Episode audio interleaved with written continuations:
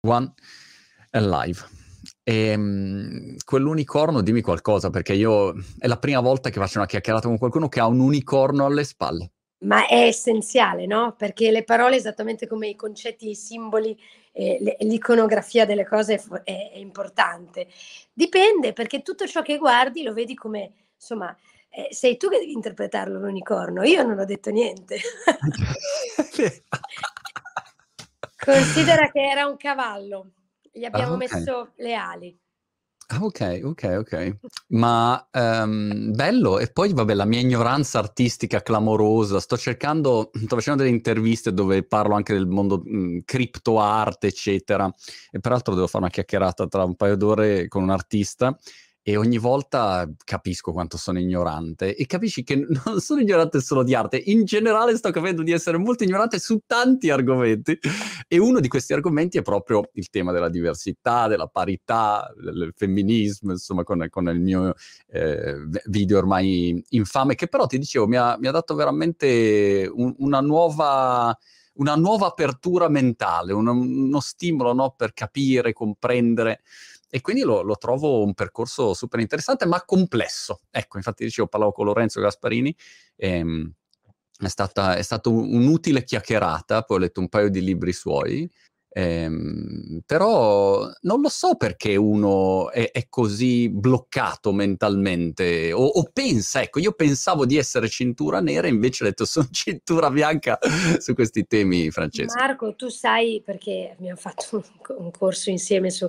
eh, su competenze, ma eh, tu sai che in realtà molto dipende dalla percezione che noi abbiamo. Noi pensiamo in realtà eh, in maniera anche per, per, per, riuscire a stare tranquilli e per sentirci, eh, come dire, ben costruiti, ben solidi, pensiamo di avere delle certezze. E le nostre certezze sono le cose che conosciamo, le cose che sappiamo o che pensiamo di conoscere. Nella realtà noi non possiamo mai conoscere tutta la realtà, non vorrei citare Socrate, però direi che il dubbio e il saper di non sapere è effettivamente quello che ci che porta ad essere davvero saggi. Il fatto è che più scopri, più conosci le cose e più sai che il scibile della conoscenza è ampio.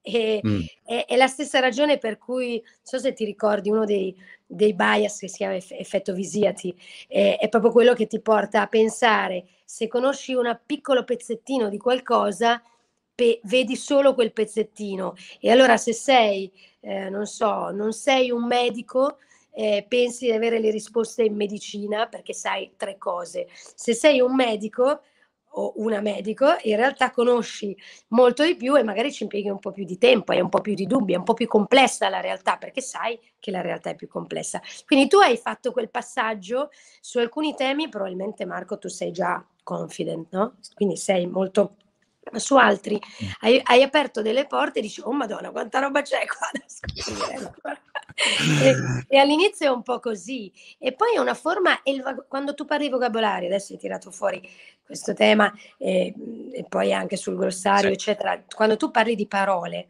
devi anche immaginare che le parole sono degli strumenti, sono, portano le idee, ma sono anche eh, da scoprire in continua evoluzione. Quindi cos'è che succede?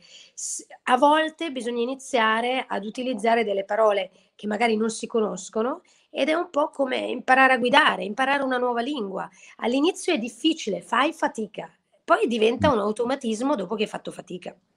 Assolutamente.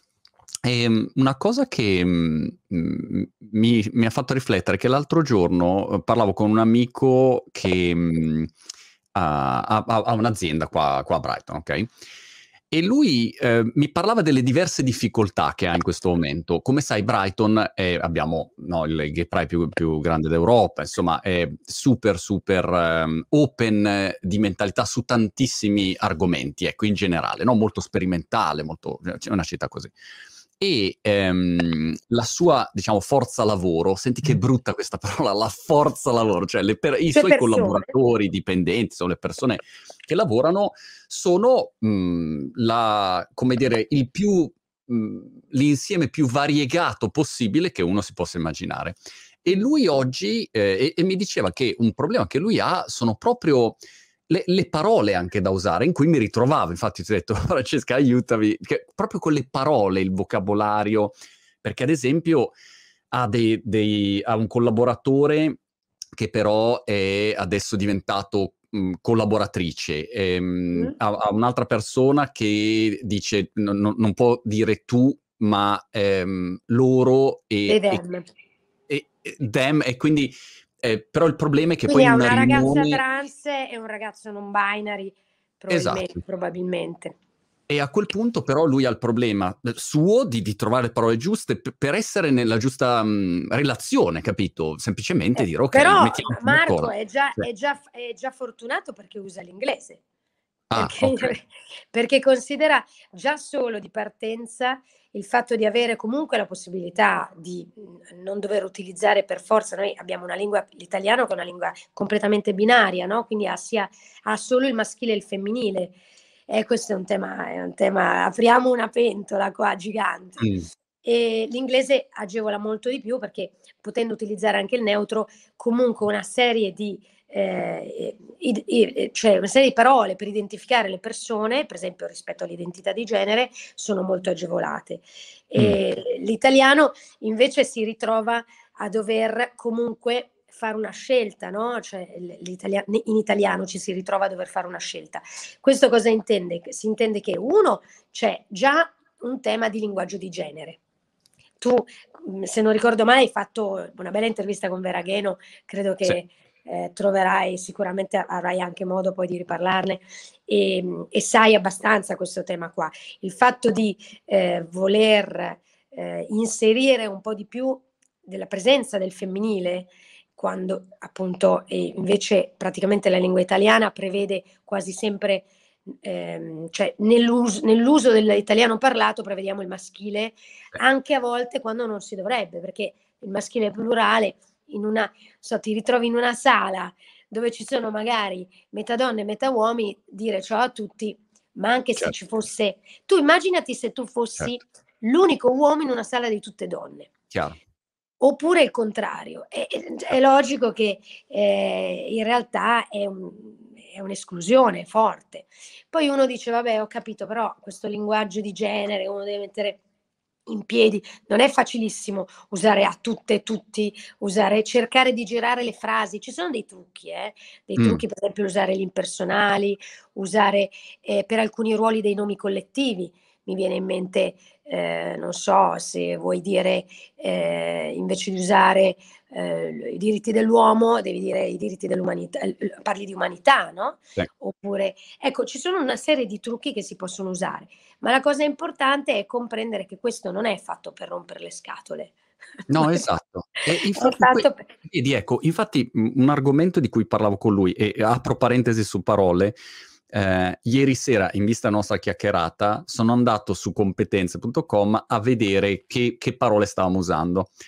E nonostante le mie indicazioni che ormai risalgono, non so quando ce l'avevo sentiti, quattro mesi fa, quello che è, ad un certo. Ti avevo raccomandato vedo... cosa, te lo ricordi? no, a quel, a quel, punto vedo il titolo Impara dai migliori. Allora chiamo la persona che, che segue i contenuti e dico: Ma no, cazzo, cioè, no, abbiamo detto non impara dai migliori, impara dalle migliori eccellenze, impara no, da, dalle migliori personalità. Perché siamo ancora sui migliori? Il problema qual è? Che nel momento in cui tu fai um, su, sui siti web, e quindi questo può essere un altro ragionamento anche su, sulla parte tecnologica, chi um, ha il compito di um, fare eh, i test per vedere quale pagina converte di più per uh, quando una persona arriva e eh, quanti comprano, quanti si iscrivono alla newsletter. No, c'è un calcolo sul tasso di conversione cosiddetto. Quindi eh, vengono fatti dei test, vengono provati dei colori diversi, delle, dei layout, delle parole diverse e ad un certo punto uno vede quello che converte di più, capito?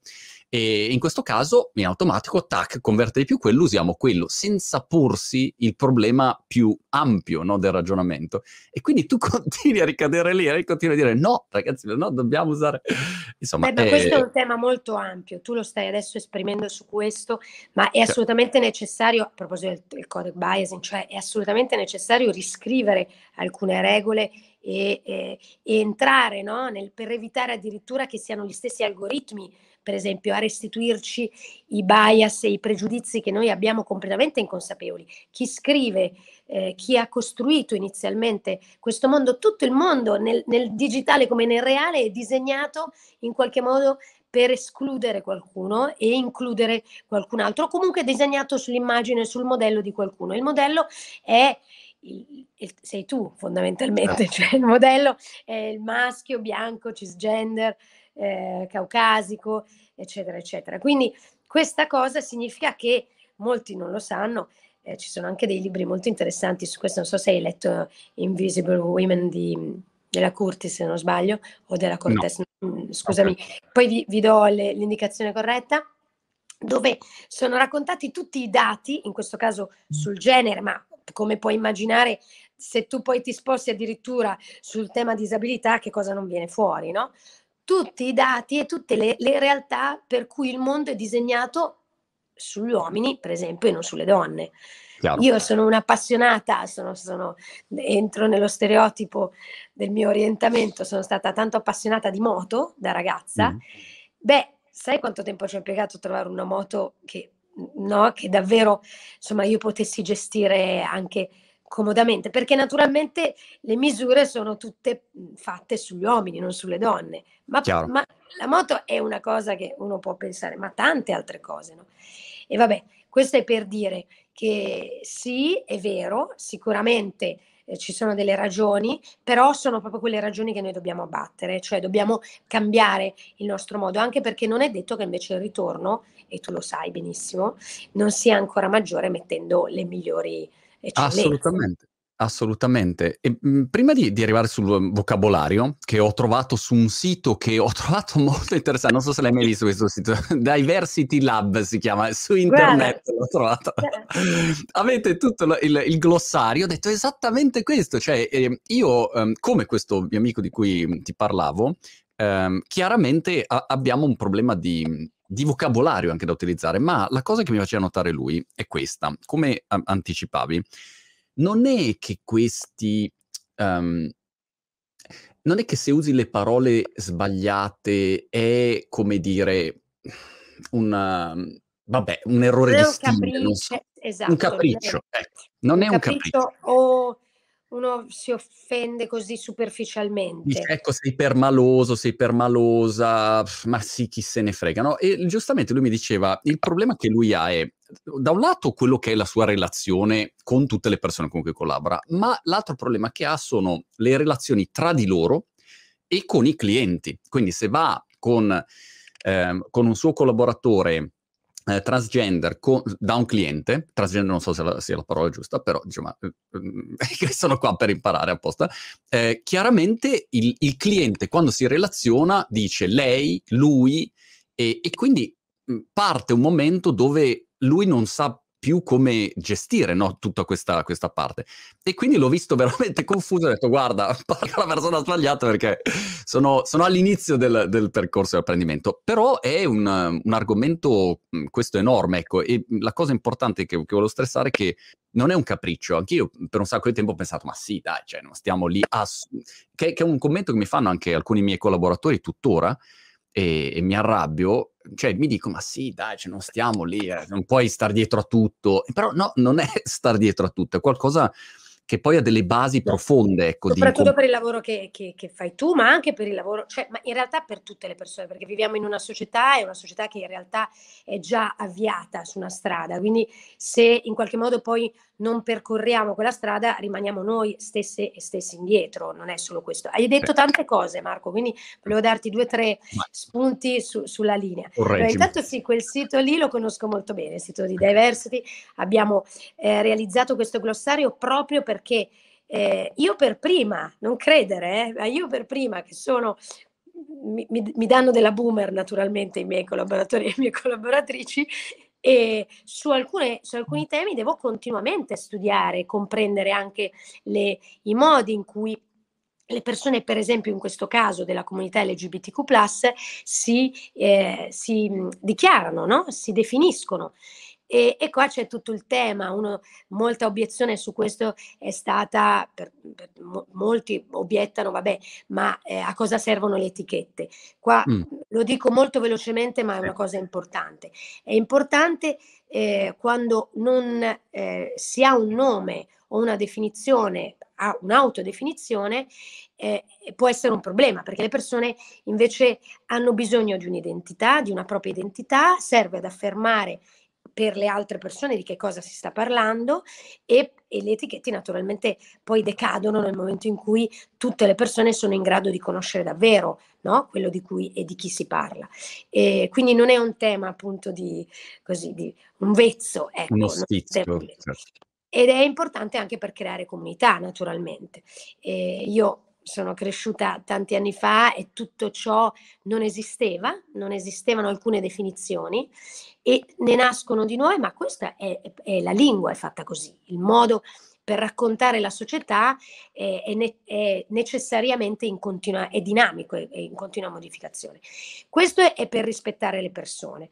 Poi, detto questo, il glossario serviva proprio perché è importante sapere come, di che cosa si parla. È anche vero che all'inizio è difficile, esattamente come quando si impara qualcosa, sempre quando si impara qualcosa di nuovo, quando si parla una lingua nuova, quando si impara, ma pure quando si impara a guidare ci vuole la razionalità e si fa più fatica, ci vuole il sistema 2 di Kahneman, cioè mm. il nostro Spock mentale, quello che fa più, le cose più lentamente ma razionali perché hai bisogno di mettere insieme più cose. Ma una volta che diventa un automatismo, rientra nel nostro sistema automatico, il primo, che è quello con cui poi ragioniamo sempre e, e che renderà tutto più semplice. Tu te ne sarai accorto in questo periodo, no? Alcune parole che magari prima tendevi sì. a non usare o adesso come mi hai detto giustamente sono andato a vedere il suo sito detto, caspita ancora il maschile eh, plurale eh, universale non, non, è possibile no? non ci rivolgiamo bene a tutte le persone se non usiamo se non cerchiamo di usare un linguaggio inclusivo e quindi magari eh, sei mesi fa un anno fa non ci avresti neanche fatto caso Chiaro. Ecco, però è un po' come, sai quei quadri in 3D che tu guardi e stai lì ore e dici ma non mm. si vede niente. Poi però quando li vedi quando vedi l'immagine non te la dimentichi più, quella cosa lì ormai si è aperta. Quindi Chiaro. facciamo attenzione perché soprattutto tutte le nuove generazioni che hanno una, no, un uso maggiore e una comprensione maggiore per ragioni varie, perché sono inserite in un mondo dove anche i contenuti di comunicazione sono più legati a questo, a questa fluidità e a questa com- competenza maggiore. Ecco, e, e, se vogliamo parlare davvero anche con loro, abbiamo bisogno di essere un po' al passo. E se vuoi, e se vuoi mh, passando all'altro tema del tuo amico e dell'azienda, noi sai, facciamo tanto lavoro con le aziende, proprio sulla diversity transformation. E intanto ti dico, uno, stiamo calmi, nel senso che mm. non c'è, eh, non, non dobbiamo mettere davanti l'ansia di non riuscire a essere, per esempio, iperperformanti, non è una questione di competitività, è Giusto. un tema di riuscire a, eh, diciamo, metterci eh, l'impegno, la consapevolezza che viene riconosciuta dalle altre persone. Perché, per esempio, i collaboratori o il, il collaboratore trans di cui stavi parlando, probabilmente è talmente consapevole di questa situazione che sarà lui per primo se si fa dare del lui al maschile, eccetera, a anticipare in qualche modo possibili imbarazzi o possibili obiezioni. Ah. Quindi, perché sono le persone che sanno di avere magari quella informazione in più, quel dato in più, quella possibilità in più, e, e, quindi in qualche modo il manico da, da, da, poter usare del coltello invece di utilizzare eh, sanno di poter utilizzare diciamo una, un, così, un atteggiamento molto più eh, conciliante, perché il tema è quello di riuscire poi a portare tutti a un cambiamento culturale positivo, perché non è importante solo per il, il, appunto il collaboratore, è importante per tutta l'azienda che esista un atteggiamento inclusivo. Una cosa è la diversità, che è un fatto, è una, è una cosa che esiste. Altra cosa è riuscire a rendere un'organizzazione o un ambiente davvero inclusivo. Dimmi um, su, sulle parole.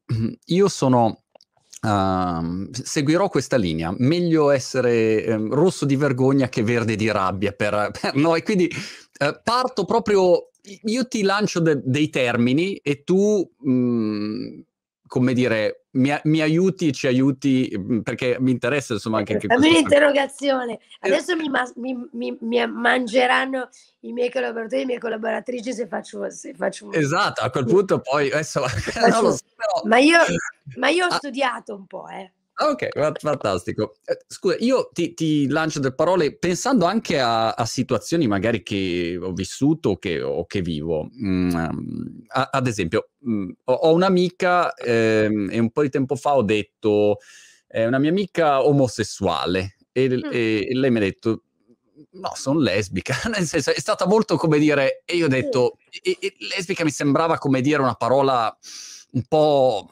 forte, ecco, cioè, non, non, volevo mancare di rispetto, non so, capito? Sì. Eh, pa- partiamo da lì, omosessuale, sì. gay. Beh, Marco, eh, però vedi cosa ti stavo dicendo prima, mm. è lei che ti ha detto subito questa cosa, in sì. modo da mettere subito in chiaro. Sì. E questa, tra l'altro, questa è una cosa che è molto importante, il tema dello speak up, il tema di esprimere eh, a proposito no? di esprimere la propria identità e raccontare le cose che è un modo per rendere poi tutti più insomma, tranquilli nel, manier- nel modo in cui si parla.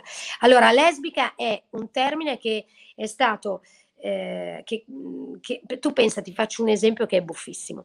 Esistono centinaia di modi di dire gay ma, al maschile, cioè eh, con tutti gli insulti, da frocio, eh, ricchione, ce ne sono un miliardo di insulti. Credo che ogni regione d'Italia abbia espresso almeno due o tre in, modi di, di mm. farlo. Mm in maniera negativa intendo, sì. e eh, invece sulla donna esiste solo un modo per insultare una donna, eh, gay, lesbica, omosessuale, come la vuoi chiamare, ed è la parola lesbica.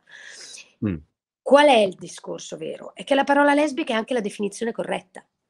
Okay. Quindi bisogna riprendersela. Cioè la verità è che è importante invece autodefinirsi, togliendo di mezzo un tema che può sembrare. Tu pensa la discriminazione di genere anche su questo, cioè c'è una sola parola e dall'altra ce ne sono centinaia. Cioè neanche, neanche una parità di insulto, insomma, quantitativa. Ma, ma sai perché? perché? Perché l'omosessualità femminile è, ha una storia molto differente nell'immaginario collettivo. Eh, le, le, le lesbiche sono invisibili oppure sono, come sempre, le donne in funzione dell'immaginario maschile. È la maggior eh, immagine erotica, pornografica maschile quella delle donne lesbiche quindi è in funzione di, ma la realtà dei fatti è che invece no. Cioè mm. il tema è eh, una donna può avere una relazione, il pregiudizio, no? l'idea negativa, sbagliata è che una donna magari ha una relazione con un'altra donna perché, non so, sta facendo un percorso suo e, e non ci si rende conto che invece una donna, adesso forse sì, ma fino a qualche tempo fa sembrava che le lesbiche non esistessero erano mm. solo dei momenti di scuola così affettiva. Ecco, eh, naturalmente la, la, lo sviluppo invece della visibilità maschile dell'omosessualità è molto diverso, no? Anche eh, il modo in cui viene espressa, per esempio, l'omofobia rispetto alla lesbofobia è molto diverso. Però per mm. chiudere, lesbica è una parola che si usa, va usata perché, eh, cioè, naturalmente nell'autodefinizione delle persone, io forse l'ho usata all'inizio di questa di questa nostra chiacchierata, perché è importante anche nella, nella questione di genere, no? Dire è così. E poi per toglierla da, da questo tema negativo. Chiaro. Una, sai una... che anche la parola gay inizialmente la comunità LGBT eh, plus l'aveva presa da un insulto e rigirata in maniera ah. positiva per autodefinirsi.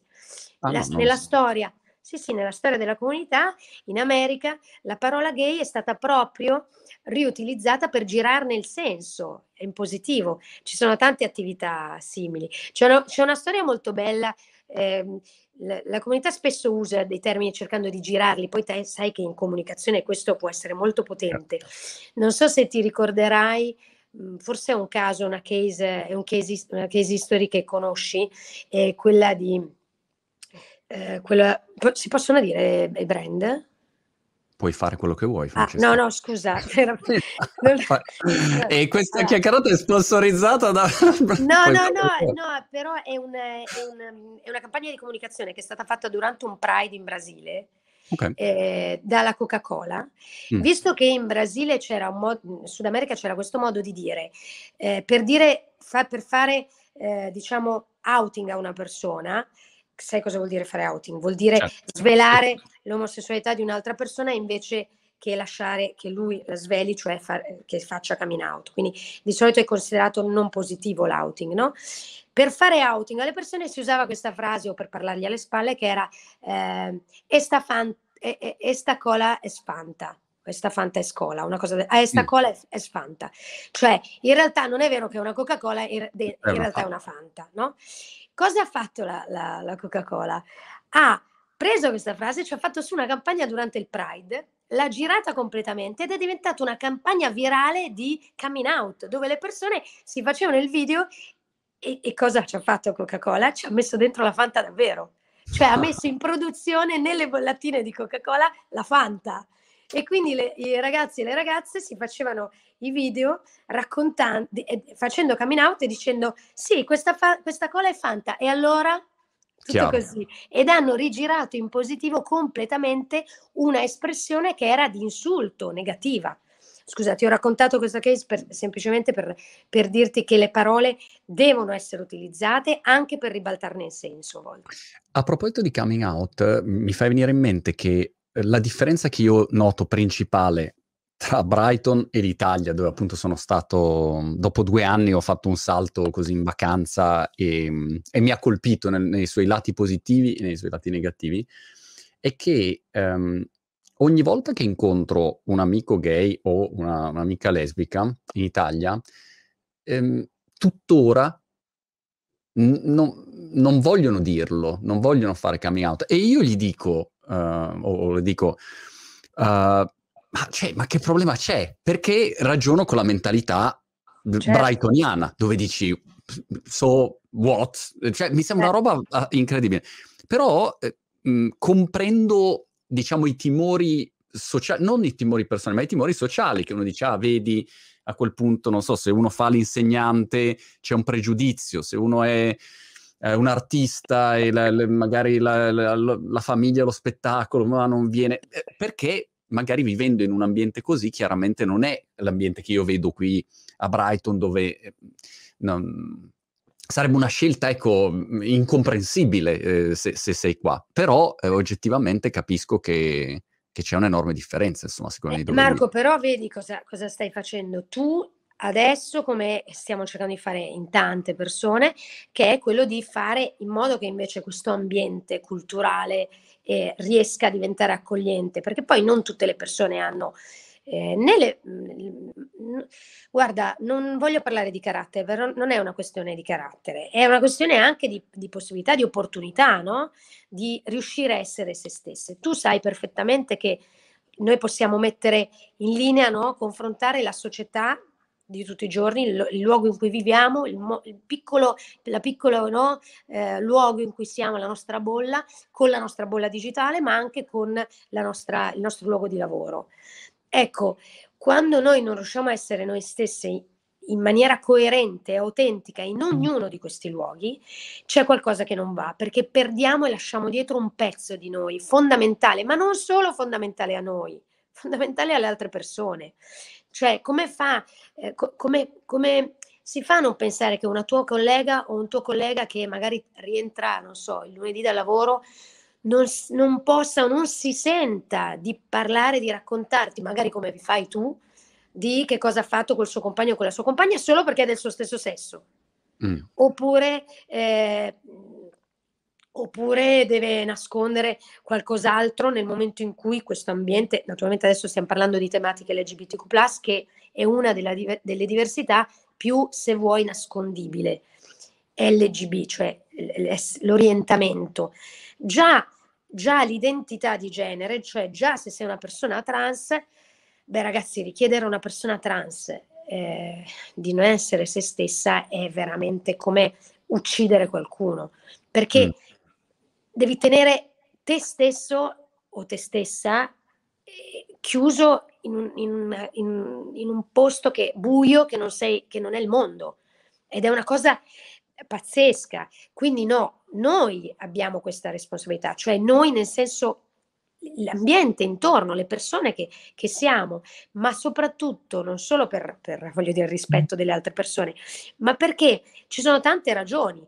Mhmm, se tu hai un'azienda, devi saperlo che le tue persone hanno bisogno di essere lasciate libere di esprimere i propri talenti e certo che se non sono autentiche come fanno? Primo. No. Secondo, non puoi neanche pensare di creare un'azienda di gente tutta fatta con, con lo stampino uguale a te, perché se no, come sai, ne hai parlato tante volte, non vai da nessuna parte, perché le aziende oggi per innovare eh, eh, se, se, non hanno dei team diversificati, se non hanno punti di vista diversi culturalmente, a livello di età, a livello di eh, ehm, eh, voglio dire, orientamento certamente, ma genere naturalmente, eccetera, non sono in grado di creare delle idee veramente innovative, perché se no siamo io, mamma, te e tu che la pensiamo nello stesso modo, veniamo dalla stessa scuola, parliamo la stessa lingua e facciamo, produciamo la stessa idea fondamentalmente. Ecco, è quello che, che stai dicendo dall'inizio, la fatica che hai fatto guardando questo mondo che avevi visto da un punto di vista, è la fatica che fai quando ti sposti e guardi da un altro punto di vista, ma è mm. bellissima questa fatica perché poi ti, ti dà un potere vero, cioè una, delle potenzialità, degli strumenti che prima non avevi. Eh, su questo tema mh, mm, suggerisco alle persone in ascolto di mm, guardare la chiacchierata fatta con Claudia Parzani che, che mh, mm, gestisce insomma, un grande studio legale internazionale e una parte del, del suo ragionamento è tutto su creare delle, delle, dei team di persone che siano il più diversi possibili, proprio per questo motivo, anche dal punto di vista dei, dei diversi paesi, cercare di, di, mischiare il più possibile perché se no, come dire, ai paraocchi. Senti, um, c'è una sigla che continui a eh, ripetere, um, LGBTQ e LGBT+. Che differenza sì. c'è? Allora, intanto LGBT, eh, la sigla eh, intera sarebbe molto più lunga. Sono le, le, le lettere eh, che definiscono in realtà tutta l'area e la comunità, diciamo, eh, non eterosessuale fondamentalmente. Cosa si intende?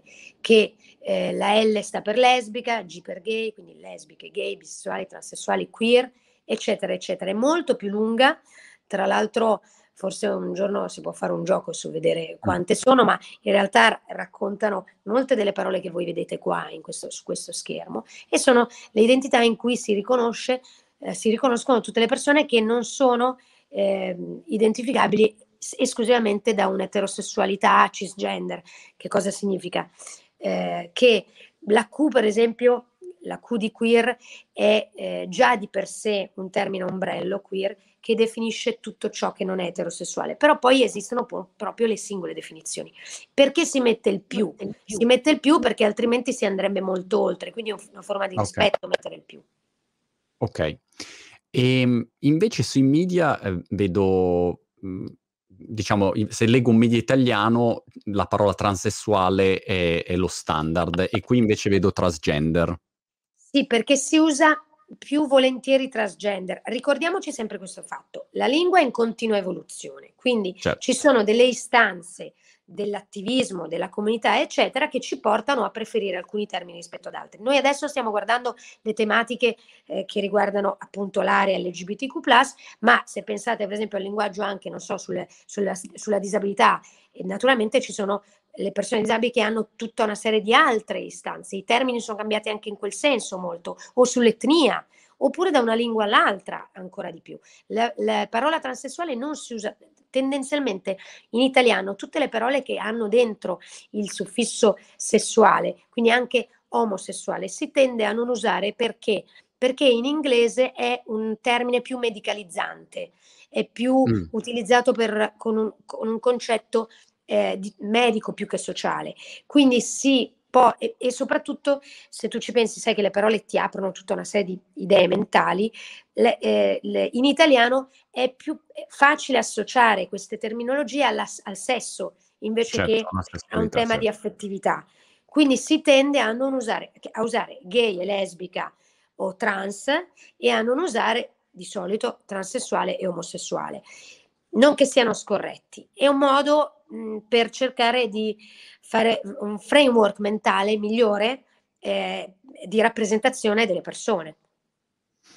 Mhmm, una cosa che, che penso sia importante, almeno lo, la, mhmm, lo, sforzo che sto provando a fare io e che magari così insomma, può, può tornare utile a, a, qualche altro personaggio in ascolto, è, è questo. Um, no, non cerco personalmente una, diciamo, una scaletta rigida dove dici ok, le parole sono queste, uso queste parole, basta, finito, no? Come dici tu, è un punto di partenza, quantomeno per capire il significato e poi c'è un'evoluzione chiaramente, però è importante. Ad esempio, l'altro giorno ho avuto una discussione sul te, um, sull'uso delle parole in inglese um, che, che, hanno fatto a scuola, black o colored, no? Che, che, che, che, in italiano sarebbe di colore um, o, o, o, nero.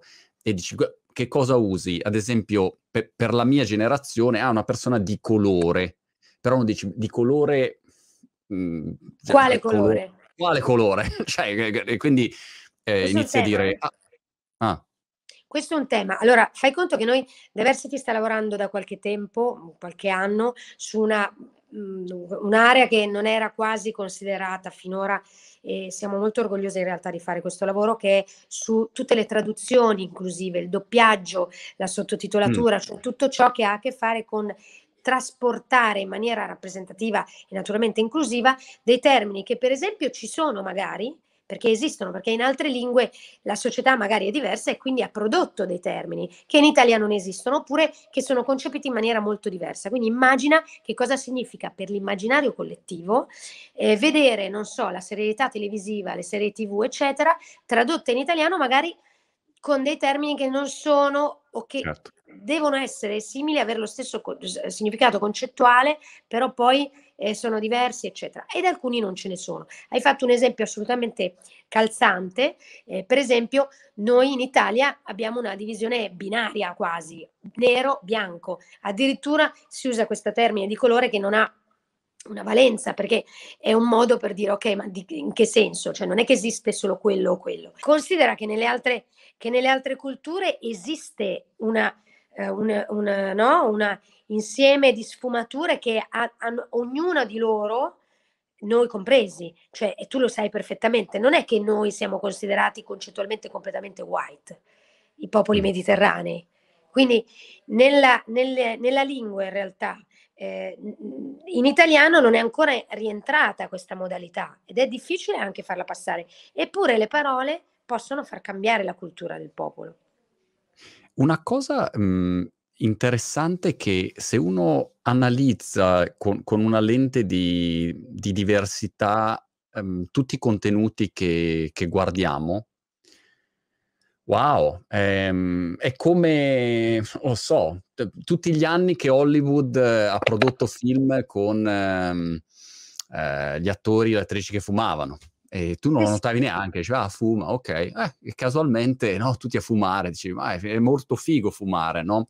E c'era un messaggio che, che, passava chiaramente in quel caso ben indirizzato da, dalle multinazionali del tabacco, però è incredibile come non te ne accorgi neanche. Non è una cosa su cui hai un radar di attenzione, ecco, eh, no? Eh, a seconda delle, delle società. Mentre oggi invece, per dire, sto guardando una serie di cui parlo sempre ultimamente, che mi piace tantissimo, si chiama Ted Lasso, eh, che è, molto carina, molto...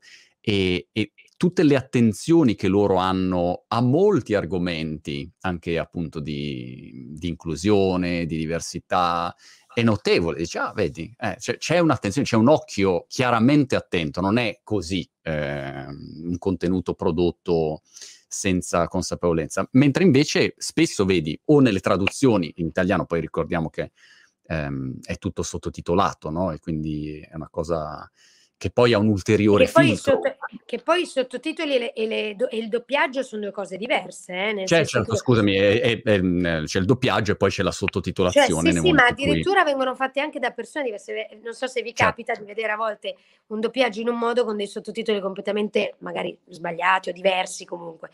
Ma tu hai detto una cosa molto importante. In realtà è eh, nel modo in cui noi elaboriamo la realtà, la cornice, il framework è, è essenziale.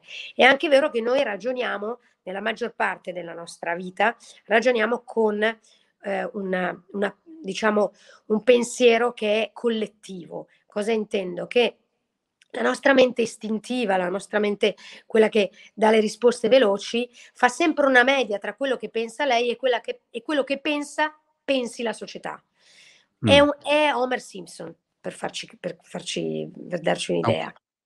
È un po' quella, quella modalità lì, no? È quella, è, è, siamo proprio divisi eh, a metà, noi tra, meno di metà, siamo un 90-95% Homer Simpson e un 5% il tenente Spock. Questo è il nostro modo di ragionare. Quindi che cos'è che succede? Che se l'ambiente che ti circonda ti continua a mandare gli stessi messaggi, tu hai calibri dei codici che sono quelli. Ed è per questo importante riuscire a modificare e a, e a notarli, soprattutto a creare la consapevolezza del rintracciare questi codici. Ma qua il problema non è della comunicazione degli ultimi anni, questo è un tema eh, certo. millenario, cioè noi abbiamo, ti ricordo che abbiamo donne che per eh, centinaia d'anni a cui non era permesso di parlare in pubblico, eh, stiamo parlando di situazioni di discriminazione o di ehm, dislivelli proprio di partenza che sono immensi, enormi. Tu pensa a tutte le, le, le, gli stigma sociali legati, non so, al benessere, alla salute mentale. Eh, tu pensa addirittura lì si apre proprio un mondo perché poi te, i temi della disabilità non sono solo quelli che ci si immagina iconograficamente sulla mobilità e la carrozzina. Qua stiamo parlando di cose che coinvolgono eh, il 10% della popolazione e che arriveranno a superare di gran lunga il 15% e il 20% nei prossimi anni perché si allunga l'età media, per esempio. Quindi ci sono dei temi che in realtà ci riguardano e neanche ci rendiamo conto che ci riguardino.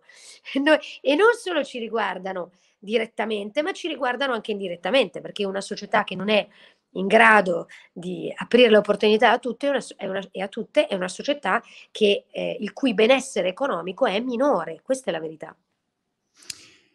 L'altro giorno sul lungomare di Brighton c'era questo, questo corso di tip tap, non so cosa fosse, mm. e c'era questo parterre di boh, 100-200 persone che, che, era un film, ma c'era qual- qualunque tipologia di persona. E eh, una cosa che mi ha colpito, ad esempio, è che c'erano alcune nonnine e nonnini o persone diversamente giovani, che ormai io sono un diversamente giovane, ehm, che erano lì super tranquilli con eh, dei, dei, ragazzini e delle ragazzine che ci avranno avuto 15 anni. No? Quindi dal punto di vista dell'età vedevi proprio convivere molto bene ehm, persone con un'età completamente diversa. E questa è un'altra cosa che mi fa riflettere, perché se io guardo, um, diciamo, la ghettizzazione rispetto a, a, una donna che ha una certa età in Italia, rispetto a un uomo che magari in politica ha 80 anni e uno dice, ah, vedi, ancora la grande, va alla grande, certo. invece una donna che magari ha 80 anni dice, eh, no, è ormai eh, da ospedalizzare. No? Quindi questa è una cosa che a me personalmente insomma, dà, dà molto fastidio. Marco, perché si associano due, due, stereo, due tipologie di stereotipizzazione eh, insieme, cioè li sommi quando si parla no, di intersezionalità dei temi è importante perché tu sommi i pregiudizi che hai sull'età, che si hanno sull'età, che sono gravissimi in realtà, perché noi continuiamo a guardare, continuiamo a vedere anche, non so, penso all'advertising, cioè eh, non ci rendiamo conto che non facciamo altro che vedere e trattare in qualche modo le persone oltre i 60 anni come se o dovessero essere convinte di averne 50 oppure eh, dovessero essere eh, aiutate con un ausilio per salire le scale e la dentiera. Esatto. Quando esatto. nella realtà dei fatti, e lo sappiamo molto bene dai dati che ci sono, a livello economico e sociale sono una colonna importantissima della nostra società in generale, in più lo diventeranno ancora di più, e cioè in più hanno una capacità di scelta e anche di possibilità di opportunità che invece noi chiudiamo in una serie di pregiudizi, stereotipi, dal, anche di generalizzazioni, dal non sanno assolutamente usare i canali digitali, che può essere vero per una parte, ma non è vero per il tutto, per certo. esempio, e dal eh, non eh, il tema della, del, della, dell'età è legato a un tema di decadimento quando invece si trascura eh, un, de, una questione che è legata alle competenze altissime, alla capacità di, info, di, di, raccoglimento delle informazioni, alla quantità di cose che si possono elaborare in tanti anni, le competenze che si ha anche solo per il fatto di aver vissuto una serie di cose, è logico eh, che il tempo ha, fa la differenza, no? Eppure noi lo consideriamo una lentezza, cioè per noi una persona oltre una certa età è lenta, invece di comprendere che esattamente come qualunque altro, diciamo, calcolatore mentale, più dati hai, più informazioni hai e più eh, serve elaborarle, quindi serve anche del tempo per elaborarle, noi vediamo il negativo. Tendiamo sempre a vedere, a ottimizzare le categorie che secondo noi sono, nella nostra idea, categorie sociali, che secondo noi sono eh, più vincenti. Esiste mm. uno schema, un, uno schema che tra l'altro nel libro eh, racconto anche in maniera semplice, però un modello che si chiama modello FISC, che spiega, mm. dividendo eh, in quattro praticamente un, un piano cartesiano, spiega come noi categorizziamo e quindi discriminiamo le altre persone nella società utilizzando alcuni pregiudizi classici, e lo, classici proprio. E sono pregiudizi positivi, ossia inseriamo eh, eh, in questo gruppo eh, le persone che noi riteniamo migliori da ammirare, è un pregiudizio di ammirazione, fino a quelli pessimi, negativi, cioè eh, la, so, il disprezzo di, per, verso alcuni gruppi sociali. Faccio un esempio: i vincenti, i campioni, i, i campioni e campionesse dello sport, gli imprenditori e le imprenditrici sono le, a, da ammirare ed è un pregiudizio anche quello, no? Positivo. Certo. Nel, nel, gruppo opposto, cioè eh, so, tutti i gruppi sociali che noi riteniamo eh, per cui spesso c'è una sorta di una forma di disprezzo sociale quasi. Penso al tema delle sex workers, per esempio, oppure di alcune etnie in particolare, penso all'etnia rom, eccetera, molto spesso sono in quel gruppo. E poi invece quelli più pericolosi sono i pregiudizi ambivalenti, ossia mm. sono mm. tutti quei gruppi sociali che noi in qualche modo non riteniamo o per questo piano cartesiano diviso tra si dice calore e competenza, o non riteniamo abbastanza vicini a livello di calore, cioè li riteniamo vicini, eh, eh, come dire, gli siamo vicini empaticamente, o non li riteniamo abbastanza vicini per competenze, cioè alti per competenze, e quindi li inseriamo in pregiudizi che sono tendenzialmente il peggiore, quello pietistico paternalistico, che si riserva alle persone con disabilità, che si riserva spesso alle donne, spesso alle persone anziane, che vuol dire già mettere qualcuno su un piano inferiore. E questa è una cosa che dobbiamo ricordarci. Quando noi iniziamo col, pensando a un gruppo sociale e diciamo già da subito la parola poverini, poverine, stiamo già iniziando un pregiudizio. Mm. Ottimo, ottima considerazione questa, me, me, la stampo, mi metto un, un bel cartellone, eh perché sì, in realtà... Ma guarda che ce, ce l'hanno tante persone ed è la ragione per cui anche la comunicazione oggi, ed è la ragione anche per cui la comunicazione deve essere non paternalistica e non pietistica, perché una persona che ha una, una disabilità non ha voglia di essere considerata inferiore, poverina, cioè non è questo esattamente come le donne, che voglio dire insomma, magari non sono tanto poverine. Il fatto è che mhmm, se, se ragioniamo su questa parola, no? sul pregiudizio e sui pregiudizi che non sopporto quando ad esempio li fanno verso di me, eh, uno guarda un mio video e ho tutta una serie di persone che hanno dei pregiudizi, positivi o negativi, no? Eh, quando vedo persone che hanno dei pregiudizi negativi. Quelli positivi in un qualche modo dico, ah, va bene, che figata, sì, sì, è vero, bellissimo. Quando vedo però i pregiudizi negativi... Esatto. È come quando vai dal medico che ti dice non c'è niente, basta, non è che controlli, dici a posto così. Eh, se invece dice hai qualche cosa, ecco, nel mio caso quando vedo dei pregiudizi negativi nei miei confronti, vedo dei commenti ad esempio negativi a un video, la cosa che mi dà più fastidio sono i commenti basati sul pregiudizio, cioè uno che è passato di lì, ha visto 10 secondi, in base alla tua faccia, che sei pelato, alle parole che usi, eh, spara e sputa delle sentenze. E quindi, e questo è una cosa che mi ha dato fastidio per anni. Devo dire ultimamente invece, sto girando questa valutazione su di me. e sto pensando, e ho provato a pensare, tutta una serie di persone che io valuto negativamente, perché le valuto negativamente? Cioè, hai capito? Bravissimo. Cioè, le valuto negativamente perché è chiaro che cambia tutto. E allora mi ha colpito perché, ad esempio, c'era un ragazzo che fa dei video di filosofia su YouTube che ho sempre valutato negativamente. E poi tempo fa ho detto, sai cosa? Ma io non ci ho mai neanche parlato 5 minuti con questo tizio. Cioè, valuto in base a un video che ho visto, mh, mm, ma, ma, come fai a valutare una persona? no, e allora l'ho chiamato e parlandoci dopo cinque minuti ci siamo chiariti, no? E, ed è stato un ottimo momento di riflessione. Però questo lo vedo spesso, cioè il mio giudizio in generale sui social è sempre superficiale, è difficile che tu ti fermi veramente. Poi a volte alcune persone le conosci e dici no, Guarda Marco, tu stai, stai, toccando un tema molto importante del modo in cui noi conosciamo le persone. In realtà mm. lo, lo, associ al tema social, ma io te lo voglio un attimo slegare da questo, nel senso che il social è solo lo strumento che rende ancora più eh, facile questa dinamica, no? Perché è, è più rapido, è più facile, però questo avviene anche nella realtà, non avviene solo sui social. E avviene perché in realtà è il nostro modo la nostra dinamica cognitiva per conoscere le persone. Noi non siamo in grado, cioè non è una cosa, ehm, è un trucco, è una strategia, noi non siamo in grado di eh, conoscere nessuno se non dopo tanto tempo che la conosciamo, ma invece ne abbiamo bisogno. E quindi la strategia mentale che adottiamo è quella di dare subito una definizione a ciò che vediamo, interpretare con pochissimi dati da subito una persona.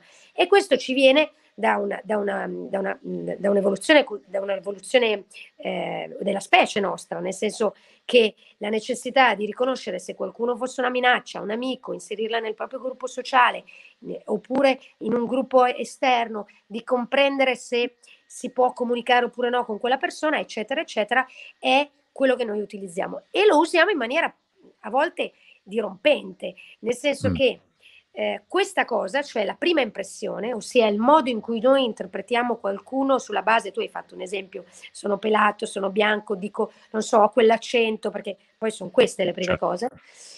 Quelle cose lì sono piccoli dettagli che noi uniamo come puntini di un'immagine che nella realtà sarebbe l'immagine della settimana enigmistica con un milione di puntini. Noi uniamo quei tre e la nostra mente vuole già una risposta ha bisogno di quella risposta e non solo se la costruisce e quindi si dà eh, così un'idea di te, no? Si fa un'idea di te, ma in più ti dirò l'altra tendenza che abbiamo, tende a confermarla. Perché mm. uno dei bias principali su cui certo. che, che, lavorano dentro di noi è il bias di conferma. E quindi cosa succede?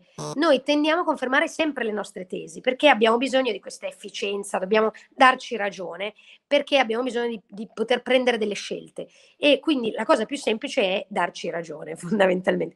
Confermiamo le nostre tesi portando avanti a volte delle idee iniziali che si basano sul niente. Ci sono delle, delle, degli esperimenti divertentissimi da questo punto di vista.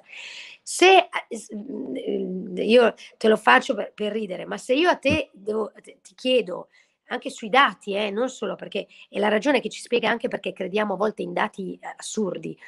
Se io a te chiedo, eh, non so, quanti abitanti ha Pavia, mm-hmm. No? Adesso io non so se tu lo sai, eh, se hai un dato, non, de- non andare su Google. su Google.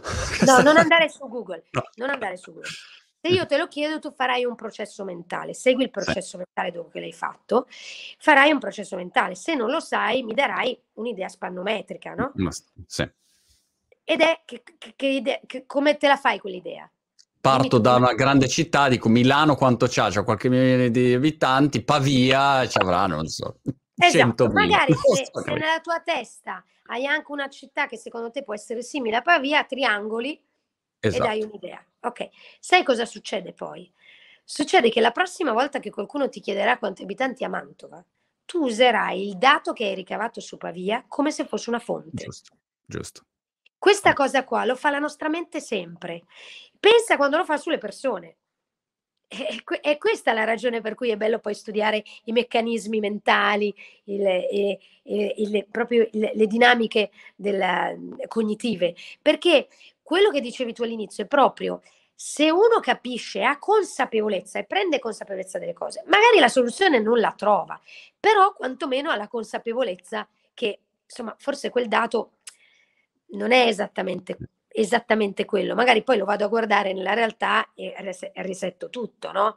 Ecco, succede anche sulle persone, quindi quando tu hai telefonato, tu l'hai chiamato e in realtà hai, e ci vuole coraggio in questo, perché vuol dire destrutturare una convinzione che avevi ci vuole anche tempo per farlo. Perché lo si fa? Lo si fa perché si fanno le scelte migliori facendolo. Anche no. sul lavoro è così, eh?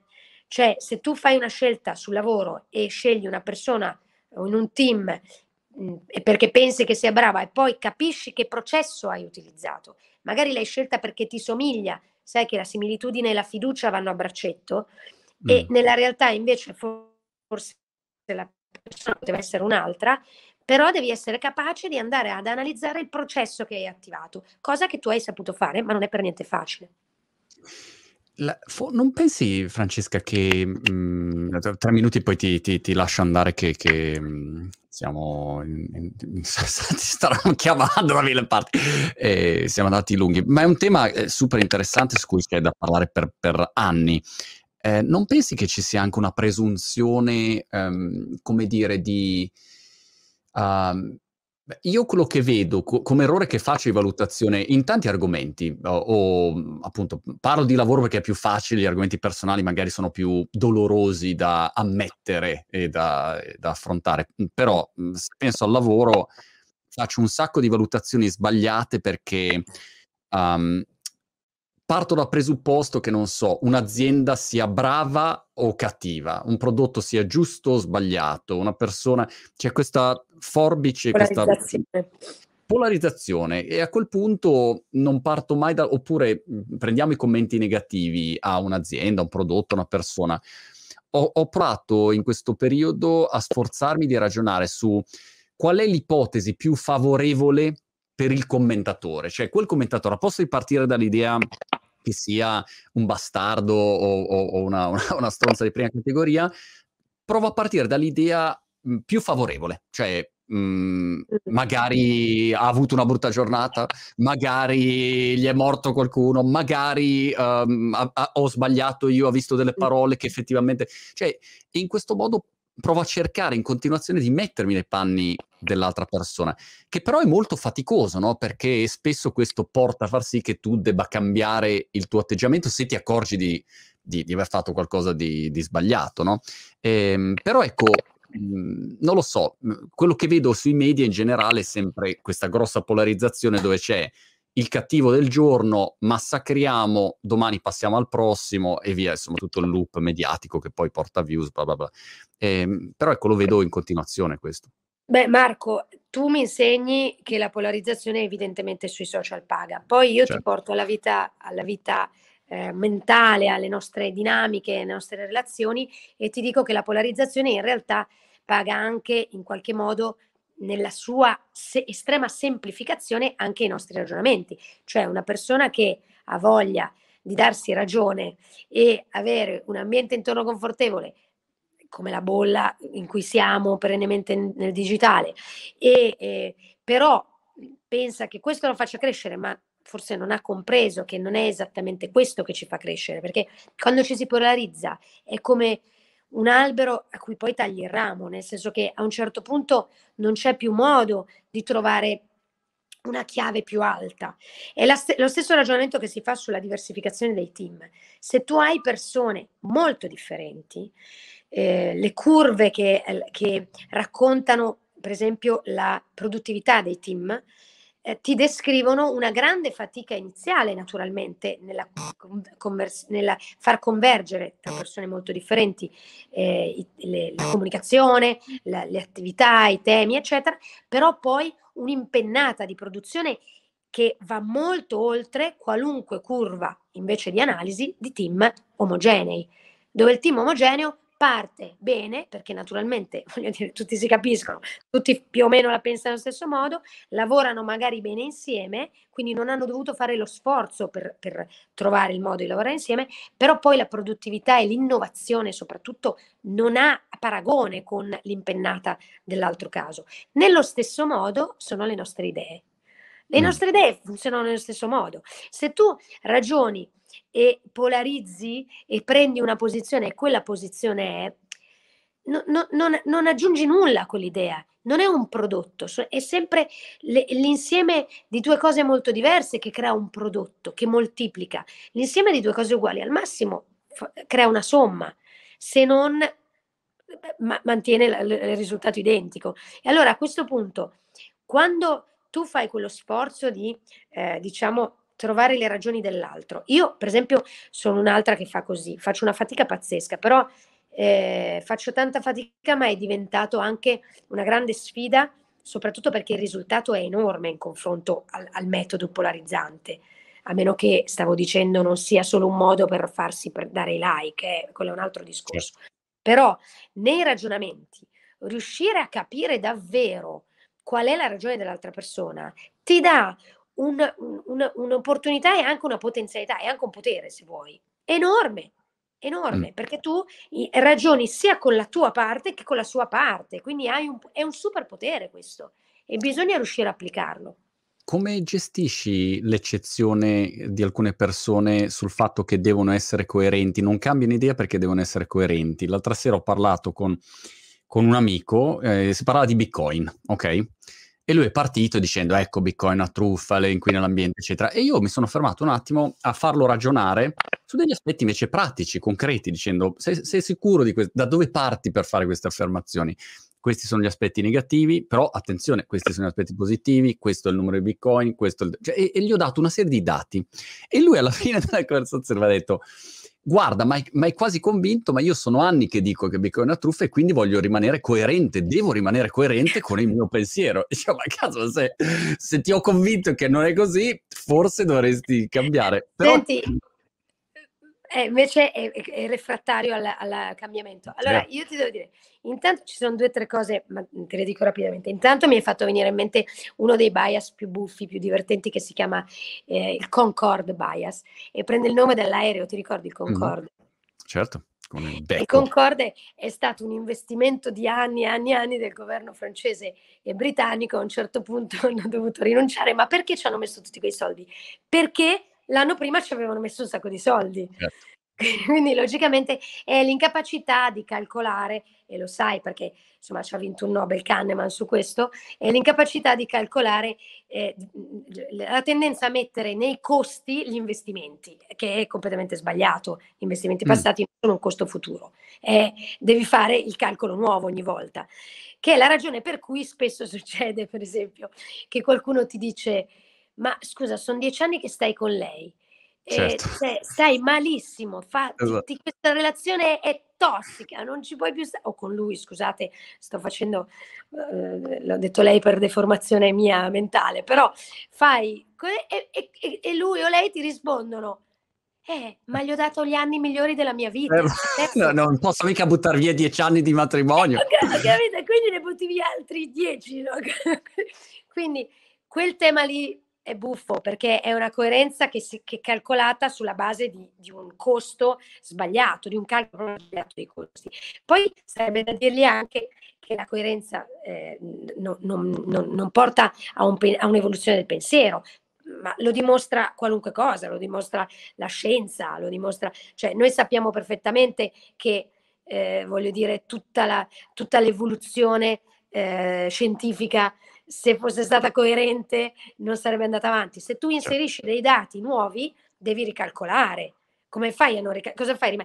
Po- però ci potrebbe essere un, un tema dietro. Se quella coerenza, e qua ti chiudo perché secondo me è una cosa che può essere interessante, se quella coerenza è legata a eh, un aspetto valoriale, ossia ideologico, allora è più difficile, perché le mm. persone fanno più fatica a staccare eh, i propri ragionamenti dalle ideologie, perché le ideologie eh, determinano spesso il gruppo di appartenenza sociale. Cioè, cosa intendo? eh, che se tu eh, su qualunque ragionamento che non sia ideologico, tendenzialmente si riesce a fare un ragionamento dove le persone possono anche fare un percorso e, e, e modificarlo in base ai dati, a delle evidenze che tu dai o che vi scambiate. Insomma, a me piace tantissimo, per esempio, cambiare idea sulle cose. Io lo, lo amo moltissimo, lo trovo una, un, così anche un, un elemento di, di, di, passione, di entusiasmo, il fatto di, il fatto di poter cambiare un'idea che ho, no? Una convinzione. Però se è legato a un'ideologia questo è più difficile. Tu pensa che da una ricerca, uno studio abbastanza recente, uno, si chiama, ehm, è un abstract, è uno studio Cannes, eh, che c'è tra l'altro riportato sul mio libro, e viene fuori una cosa interessantissima sulla polarizzazione rispetto ad alcuni temi. Lui fa, loro, questo gruppo di ricerca fa l'analisi della polarizzazione rispetto alla tematica green, all'ambiente. Sì. Visto che eh, le, le, prese di posizione spesso sono legate a prese di posizione partitiche politiche, no? So, la destra, la sinistra, il, i tradizionalisti, i riformatori, eccetera, anche alcuni temi ideologici sono legati spesso a delle prese di posizioni politiche. E questo diventa molto complesso perché eh, Khan e il suo gruppo analizzano le persone con il QI più alto in assoluto, cioè prendono in esame eh, persone che hanno una capacità matematico-calcula molto alta e le mettono a confronto a un gruppo di controllo invece di persone medie, cioè non, okay. non me. E li mettono di fronte a tutta una serie di temi eh, pratici dove ehm, ognuno prende delle posizioni sulla base dei dati che hanno e aggiungendo dati corregge la propria posizione. E naturalmente lì le risposte migliori sono del gruppo col cui più elevato cioè sono più vicine alla, no, alla, alla statistica, alle probabilità, eccetera. Poi invece, quando mette sul piatto dei temi che, che sono ideologici, come quello dell'ambiente, cioè se lo, l'umanità sta, cosa deve agire, mm. come deve agire, sta rovinando l'ambiente, i due gruppi cambiano completamente. E quindi il gruppo che ha delle capacità invece matematico-calcolo molto elevate, se ha un, un, un'ideologia di appartenenza che lo porta a pensare Ehm, che invece eh, il pianeta regge e che invece non dobbiamo intervenire, che è un tema economico, ok? La sua intelligenza fa polarizzare completamente l'argomento, cioè in pratica la nostra mente razionale, se è molto brava e molto intelligente, spesso eh, polarizza ancora di più su tematiche che sono eh, di, di, pancia, quindi certo. ideologiche in questo senso. Quindi significa che eh, fondamentalmente abbiamo dentro la testa de, degli avvocati che giustificano le nostre scelte eh, intuitive. Però è, è molto particolare questo, perché vuol dire che sui social, per esempio, alcuni argomenti anche trattati da persone che tu ritieni magari molto in gamba, molto intelligenti, spesso sono eh, polarizzate ancora di più che non da persone che magari quella competenza ce l'hanno meno.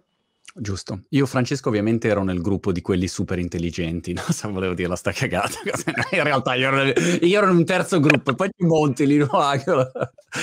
Senti, ma tu lo sai ma... che l'intelligenza è fatta di tante cose. Certo, Quindi se fatto. tu hai anche quella parte di intelligenza che non è misurabile, ma che ti certo. fa comprendere le altre persone, invece vai oltre. Io ho un'intelligenza pelata. Senti, ehm, come, come prossimi appuntamenti, Diversity Festival, lo, lo fate quando faremo due cose molto belle per eh. noi, che sono quelle annuali, ma che sono per noi rilevantissime. Sono il primo, il Diversity Brand Summit, che è un evento tutto dedicato al mondo del, dei brand, ma è fatto in maniera un po' particolare perché noi non facciamo altro che analizzare chiedendo alle persone, quindi con una, una, una, una survey a campione rappresentativo dell'Italia, quanto i brand siano effettivamente inclusivi okay. e in questo modo commisuriamo il loro messaggio di inclusione ai profitti che hanno fondamentalmente i brand, cioè al fatto di poter eh, in realtà eh, diciamo abbattiamo quell'idea sbagliata che l'inclusione eh, può, sia solo un costo e non invece un grande investimento. E, e lo faremo i, il 17 di febbraio a Milano. Ah, invece di, di, di, fisico, nel senso di, di persona? Fisico, organizziamo fisico ma anche in digitale, quindi okay. chi vorrà, poi insomma se chi ci segue eh, mostreremo tutti, anche perché lì poi ci sono tutti i case delle aziende, quindi è molto interessante, è un, è un evento no profit, questo esattamente come l'altro che invece è dedicato, è il più famoso, forse è quello che conosci meglio, sono i Diversity Media Awards che saranno quest'anno il 24 maggio, eh, sempre dal Franco Parenti, ma naturalmente sempre anche in diretta streaming, e dove c'è sempre il nostro premio, li hanno chiamati gli Oscar dell'inclusione, c'è sempre tutto il mondo della comunicazione ed è le, la serata finale con gli awards e naturalmente un, di, un, bel po' di show e di contenuti legato a chi ha saputo eh, produrre contenuti più inclusivi nel mondo dei media, delle broadcaster, serie tv, eh, programmi tv, digitale, eccetera, eccetera. Quindi... E la ricerca vostra, e quindi la presentate a febbraio, la vostra ricerca classica? Allora, abbiamo le, tutti e due gli eventi hanno due ricerche a sé stanti. Quella che riguarda i brand, quindi quella sull'impatto dei brand, la presenteremo a febbraio ed è un'analisi proprio dedicata ai brand. Invece la ricerca, quella che è dedicata all'informazione all'intrattenimento, quindi alla rappresentazione nei media, che interessa a tutto il mondo dei media, la presentiamo circa un mesetto prima dei DMA. Perché? Perché i DMA si fanno a fine maggio ed è il premio, ma vengono votati per un mese con un voting online proprio dalla presentazione dei risultati, che è una conferenza stampa grande, quindi insomma ci sa- ti, ti, coinvolgeremo sicuramente. L'esempio negativo dell'anno è volte vai, eccolo qua Brighton, vince il tapiro. Cosa, è un progetto di comunicazione grosso quello dopo la ricerca, no? per diffondere la parte di analisi e ricerca, ci sono tante università, c'è la Commissione europea che, che, che è partner, ente patrocinatore, poi c'è, insomma, c'è un'analisi grossa che spesso inter- che interessa molto il mondo dell'informazione e l'intrattenimento, quindi la stacchiamo, cioè la diamo prima dell'evento pop, perché l'evento pop invece poi andiamo a fare casino fondamentalmente.